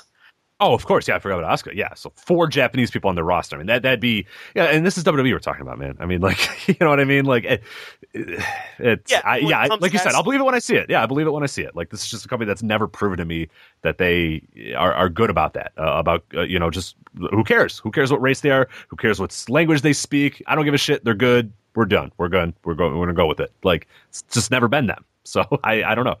It'll be interesting to see. He just, yeah. It, it- I mean, it'd be great if there was, but we don't know. So that's that's as far as what we know uh, about Kota Ibushi. Hey, Voices of Wrestling fans, this is John from the KMP Show, inviting you to check out all of the lustrous sports talk, Beaver anus. funny sound drops, Game used cork. And nearly criminal hijinks at the newly minted member of the Voices of Wrestling Podcast Network, the KMP Show. Join me, John Playtech, and my co host Rich Kraetsch for multiple episodes every single week. We'll talk sports, real sports. All right, maybe some fake sports too. As well as the hottest issues and takes gripping the sports world. You can check out the show as well as subscribe to the audio boom feed at kmpshow.com. That's K-A-N-D-P show.com. The KMP Show at knpshow.com with takes as hot as smoldering garbage. Where's that the show? Uh, did you want to stay in Japan or did you want? Because I know there's some little Japan topics we have, want to talk about. We can do that maybe at the end. Do you want to go back to America and jump back to Japan? I, what do you want to do? We what'd got a you, bunch well, of stuff what'd here. you think about the Lions Gate show? Um, I thought it was okay. I, I think I came in with higher expectations than I probably should have. Um, and that's not to say I didn't enjoy it, but there was a lot of stuff that just kind of didn't really connect with me. I think Ishimori Finley not being great when I thought it was going to be great kind of hurt me a little bit. Uh, White Ogawa, I really, really enjoyed. Uh, Nakanishi Quiet Storm, you you were correct. It was it was pretty good. it was three, I I- don't know about three stars, but it was good. It wasn't horrible. Uh, and then Robinson and Nakajima was of course really good, but the rest of it, I don't know. I it didn't really connect with me on that much. And I I, I didn't really like uh, Nagata uh, Kitamiya as I thought as much as I thought I was going to either. So I don't know. I maybe I just came in with a little bit too much of expectations on it. But it's not to say I thought it was a bad show, but I just it wasn't sort of the blowaway show that I was sort of expecting, and and that's my fault for expecting that. I think. Yeah, I, I think expecting a blowaway show uh, might. maybe not blowaway is not the right word, but but I thought it was going to be a very entertaining show, and there was a lot of. I, I the the first half of the show I thought was really bad, and that hurt me a lot. My fear with Finley Ishimori was realized because they just didn't get the time, and it was too early in the show, and that was my fear with that. If you put that match later in the show, and they get another three or four minutes, just another three or four minutes, I think that that was that it was it felt like it was on its way to being an excellent match, and then it just it just ended too soon. But yeah, I like the Jay White Ogawa match more than that than, than I than I like the oh, absolutely, yeah. Jay- That was my favorite match of the entire night. I think. Ogawa was tremendous in that match. Ogawa worked that match exactly how I wanted him to work that match. He was a fucking he was a grumpy prick. Fuck you! Why am I doing this shit? Yes, he had this attitude Who the fuck like are you? why am I on this fucking show? And who the fuck are you? And cut your hair. this is damn mohawk. I've wrestled Misawa. right. I've wrestled Kobashi. I've been the GHC motherfucking champion. When was when was Jay White born? He was probably And I, that man has had like that man under his belt had like Misawa matches before Jay White was even born. absolutely, he's been born. wrestling oh yeah. 30 years. He's Yeah, let's see here. longer than Jay White's been on the planet. And he's Uh, I just want to find out. J- j- 1992. So yeah, Ogawa had some uh, some traction before 1992. So yeah, I've been I was main eventing before you were even fucking born. You little piece of shit. Yeah, like, yeah, yeah. I mean, you know, I, I, he he was working the All Japan Glory days before. right. I was I was main eventing tag matches before your fucking ass was born. So Yes, and he and that's exactly how he worked the match. like a grumpy prick who felt like he was above being in there with this fucking lowly young boy. And the best part about it was his, these dirty little tricks, kicking kicking Jay White's leg out from underneath him, and then he wins it with a figure four. And the best part about that, it doesn't let go. he doesn't let go. He holds. It's like it's like a fun little event. It's like a little showcase match and a showcase event. This little fucker's just he's wrenching the figure four, and I'll break your fucking leg. It's like, dude, just chill. Like, Yeah. just calm down. Holding it after the bell. Just calm down, man. Yeah, so he's just a tremendous wrestler. And then the, Yeah. the other match that needs to be talked about at length, I think, was the Nakajima Juice Robinson match. Juice, juice. Okay, Steps up finally. a, a theme of this show of, of this podcast has been the best match of blank's blank career right well Yeah. this was easily the best juice robinson match probably of his life easily of his japan run since we've seen his entire japan run Oh god. Oh god. So far and away his best match. Japan. right in front of our eyes i mean i don't know if he's got some random indie match somewhere that might have been better than this but i doubt it because this was an excellent match and i thought nakajima really came off like a star the night before he beat Minoru Suzuki, and what also was an excellent match.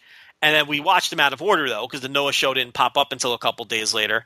And then I think the fans in Shinjuku Face really treated him like a star when he came out for this match. And this was an excellent match, and I thought Juice Robinson was every bit as good as Nakajima here, if not a little bit better. I mean, Juice Robinson was excellent in this match. This was not a Nakajima carry job by, by No, any no, no. stretch of the imagination. Juice Robinson held his own in this match.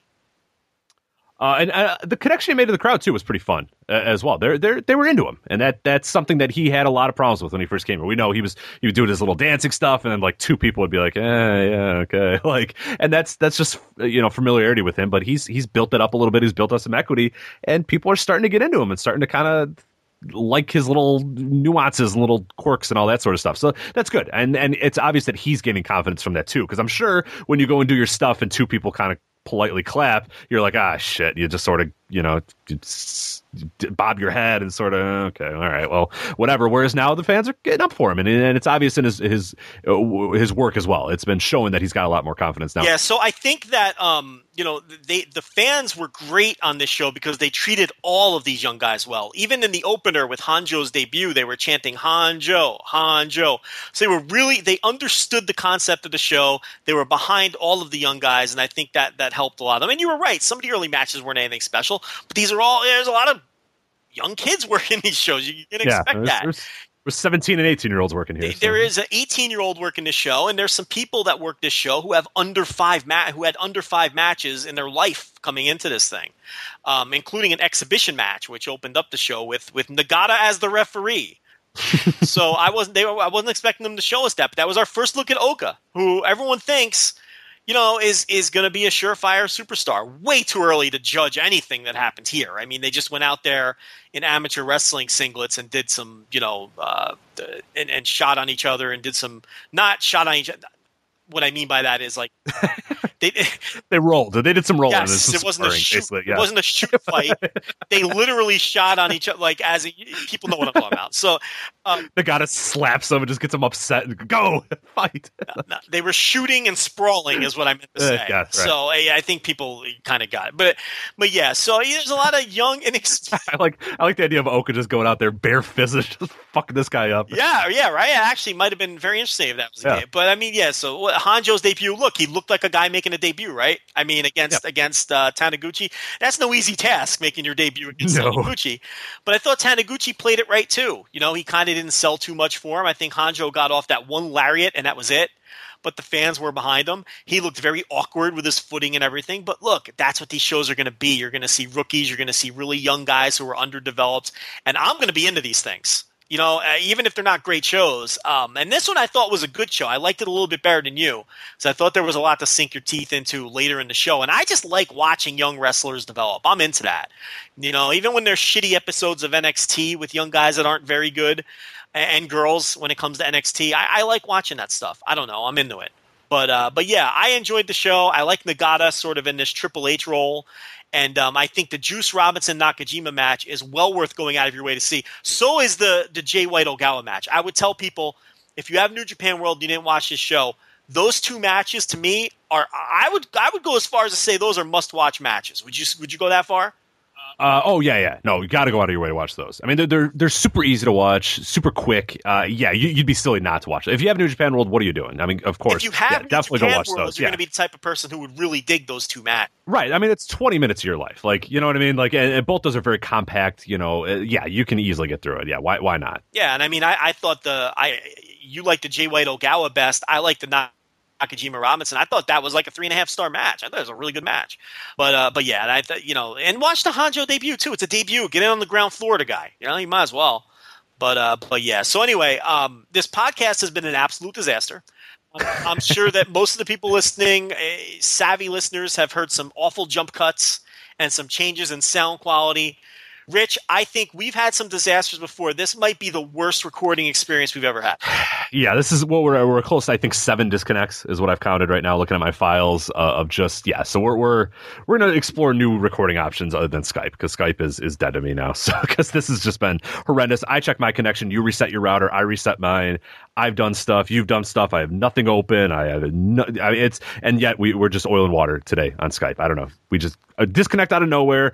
Every it's been like literally every half hour too. So it's just it, it's yeah, it drives Not me even nuts. like every 15, 20 minutes it disconnects. Then we got to get the Oh yeah, sorry. Here we go. 15, 18, 30, 30, 10. Okay. So, yeah, so we're we're, we're averaging about fi- every 15 minutes and we had a couple more topics we were going to do uh, roadblock but um, look we just we can't do it this is we're frustrated it keeps disconnecting so I think we're going to throw in the towel, and you're yeah, sorry, abbreviated show here because it's going to take Rich, uh, you know, about an hour just to piece this thing together.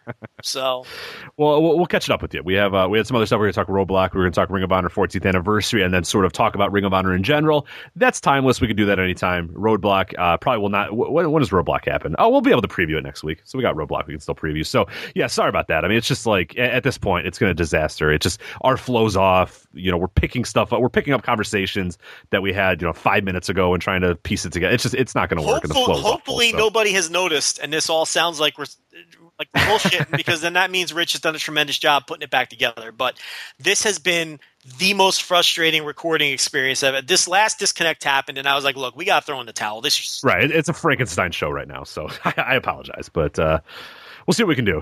But yeah, uh, I, I, got nothing here, so I'm gonna I'm gonna unfortunately have to bid you adieu, and we'll make it up to you guys. And if you want, and if you want so. to fill in the time, go check out the uh, debut edition of Lanza Unfiltered, which is getting rave reviews uh, from everywhere. So uh, mm-hmm. give that a shot. It's not wrestling, though. Be warned, but I think you'll figure that out in the first 15 minutes.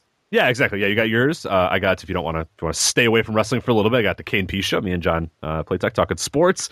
Uh, we got the Pearlcast up uh, right now, or by the time most of you guys listen to this, interview with Kevin Kelly. Yes, they got an interview with Kevin Kelly. and got shouted out on the uh, ROH 14th anniversary show as well. So they got those guys. Uh, Shake them ropes was this week as well. A bunch of other stuff going on. So there's plenty of auto content to make up for our terrible, terrible Skype connections here. So and you see how quickly we're talking because we know it's about to drop.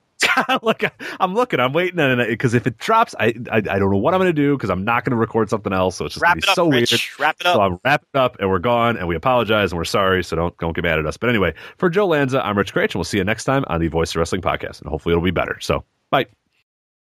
Motorist Insurance Group and Brick Street Insurance have come together to create a better one-stop shop for agents and policyholders, encircling you with coverage at every step in life's journey. We are now in Encova Insurance.